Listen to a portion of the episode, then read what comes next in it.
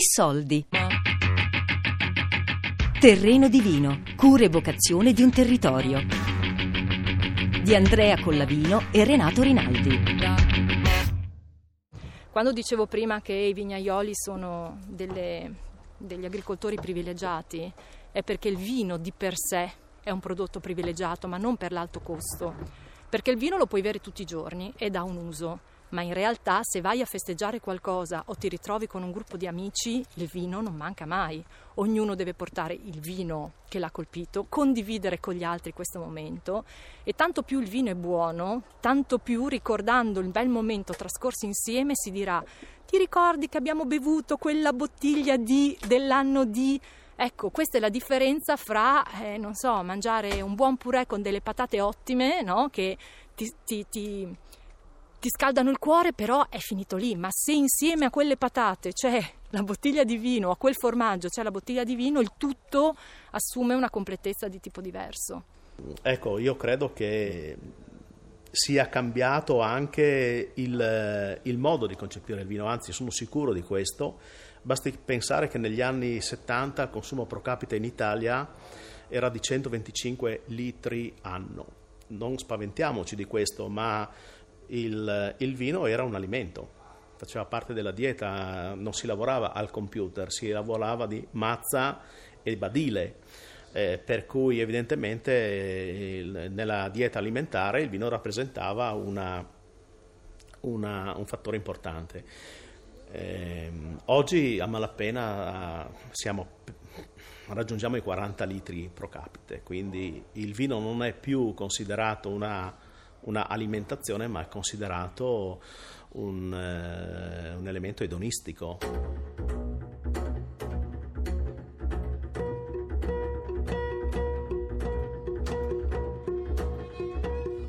Produzione, vendita, consumo. Stiamo cercando di capire come si muovono i produttori di vino in un mercato che è diventato mondiale, dinanzi a consumatori sempre più esigenti e preparati.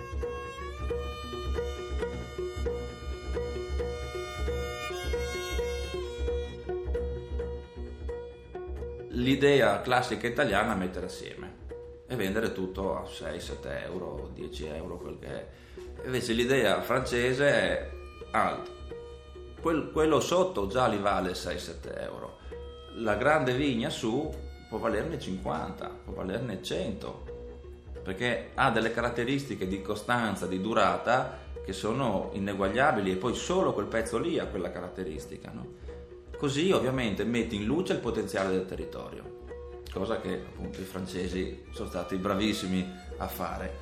Contemporaneamente eh, ci sono poche bottiglie delle eccellenze che trascinano anche le, le vagonate di bottiglie a 3, 4, 6, 7 euro, quindi c'è immagine per il territorio e c'è anche dinamica nel, nel, nella vendita. Però il Friuli Venezia Giulia produce talmente poco vino che eh, varrebbe la pena ecco, fare questa scommessa, perché produciamo appena il 2% della produzione nazionale, quindi un milione di ettolitri non è niente rispetto ai 14 milioni del Veneto, per esempio. No?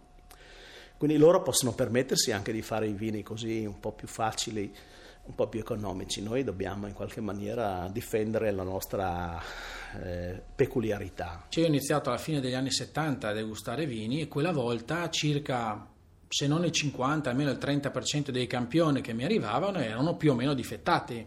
Adesso questa percentuale è sotto il 2%, cioè vuol dire che comunque il vino buono da un punto di vista eh, tecnico, se vogliamo, lo sanno fare dappertutto.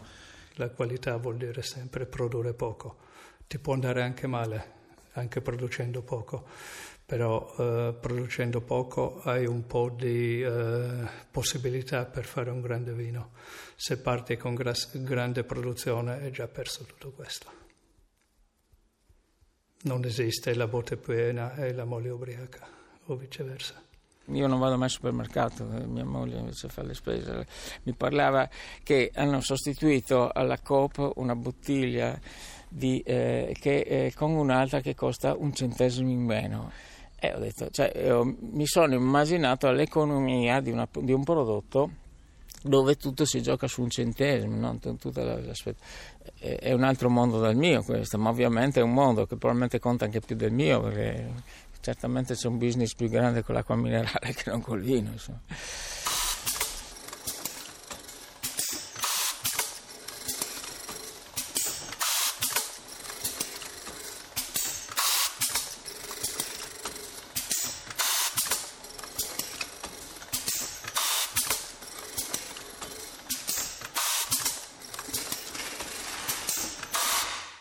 C'era uno qua di un paese vicino che gli piacciono molto i vini, lui è molto conoscitore, no? E va sempre in giro con uno che di vino non capisce niente, solo beve, beve e basta, no? Questi vanno in giro per le cantine. Co... E lui sempre assaggia i vini, no? Dice, buonissimo, pensa fra qualche anno cosa diventa fuori, no? È ancora un po' giovane, così. Questo gran parte succede con tutti i vini, no? Quando bevi un buon vino lo pensi, no? Un giorno vanno da Devetac su da, da Gustili, su da Agostino. lui tiene molto le annate vecchie ha tirato fuori un 61, mi pare, qualcosa di simile. E mette nei bicchieri e quello che sa di vino è andato a fare la pipì in bagno. L'altro, l'altro è rimasto lì e prende il bicchiere e ha detto, ha detto no, ha detto buono però è giovane ancora. diciamo che negli ultimi anni proliferano sempre di più questi, questi, personaggi che dopo un paio di bottiglie diventano esperti di vino ed ecco che anche quando ti trovi eh, a bere magari in una bettola senza troppe pretese, in qualche fraschetta eh, nascosta in qualche paesello dove c'è un vino di casa che magari ha un minimo di spunta, di ossidazione, eh, vedi queste persone che agitano, annusano e massacrano un vino che però non aveva nessuna ambizione di essere giudicato a quei livelli lì, aveva ambizione di essere l'espressione di una passione di un, di un viticoltore magari di una certa età, e de, della sua continuità nel fare il suo lavoro, e per cui secondo me no, non è che abbiamo perso il TAI, eh, abbiamo perso il modo di approcciarci che c'era al TAI, abbiamo perso alle volte un modo di bere semplice. In Friuli non si dice beviamo un bicchiere di vino, si dice un TAI, tradotto un taglio.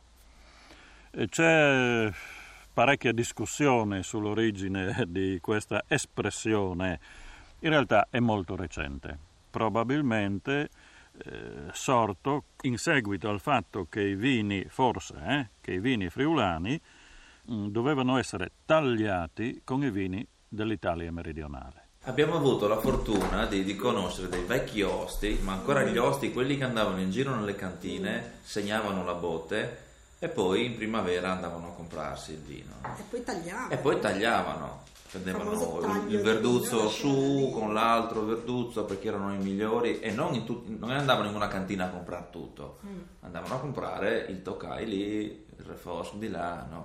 e poi si facevano i loro vini, facevano il loro stile mm. di osteria, comprando i vini e anche mescolandoli. Per quello si chiama taglio eh? di vino.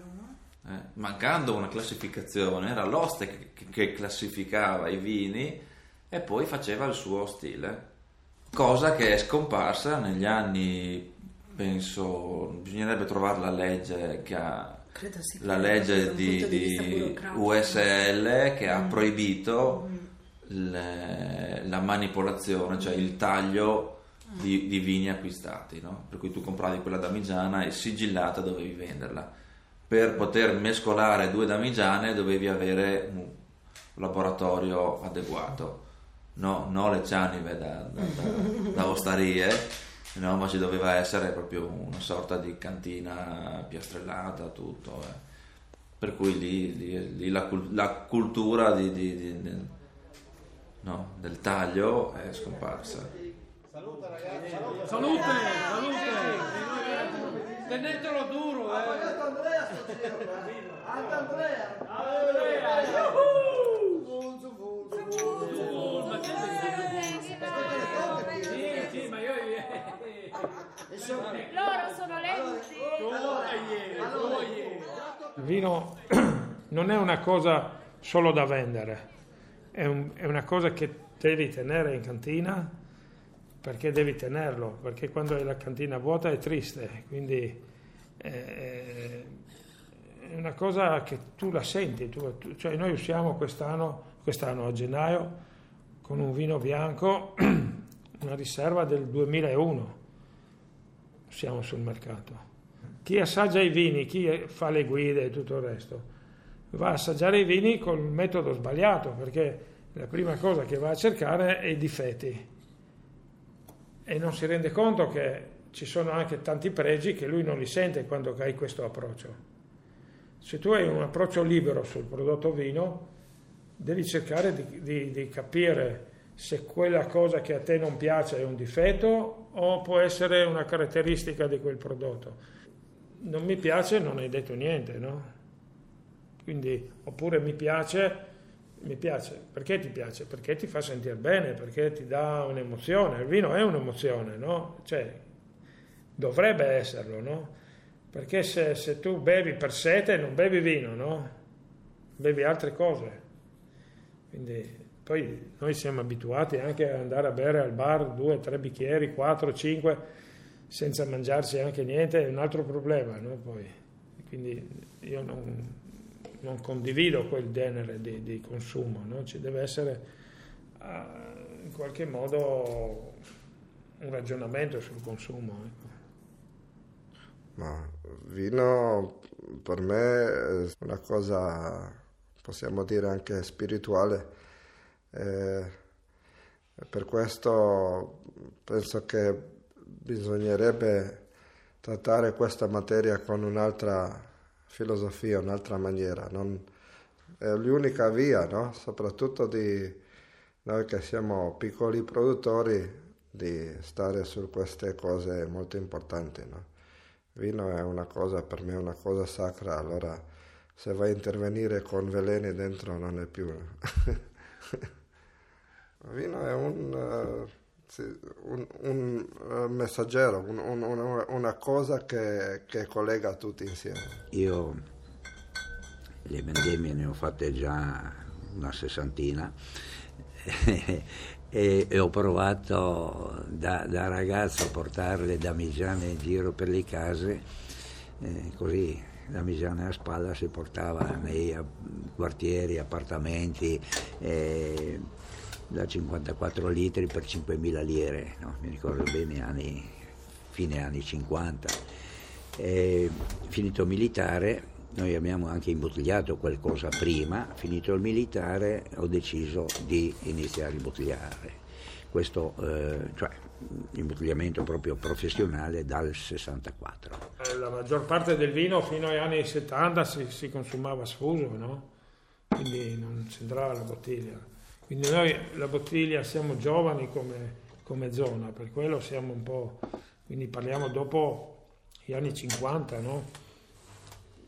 E qualcuno, ma diciamo la parte eh, più, diciamo, più massiccia di, di, di bottigliamento è cominciata dopo il 64, l'evento del consorzio, 64, 65 anni avanti, sempre di più dopo, no? Eh... Dobbiamo pensare che noi ragioniamo su un contesto che è pre-industriale, non è un... Il... Chi opera in un contesto industriale è, opera altri con altri parametri, però eh, va tenuto conto di una cosa, no? che a differenza di tutti gli altri, quelli che, che, fanno il mio mestiere, come quelli che gestiscono i rover in Francia, eh, che cosa cambia? Noi siamo costretti a misurarci con la vita, cioè il mestiere di contadino cos'è? a differenza di uno che fa automobili, che fa pneumatici, che fa computer, cose che noi ci dobbiamo misurare con la materia vivente e quindi dobbiamo adeguarci a regole e metodologie di approccio utili a gestire la materia vivente. Qua fa la differenza enorme. Ora, se la società industriale non è in grado di incorporare la vita nel proprio eh, eh, dire, eh, nella propria cultura, nel proprio modo di operare, evidentemente è quella che è arretrata, non siamo noi.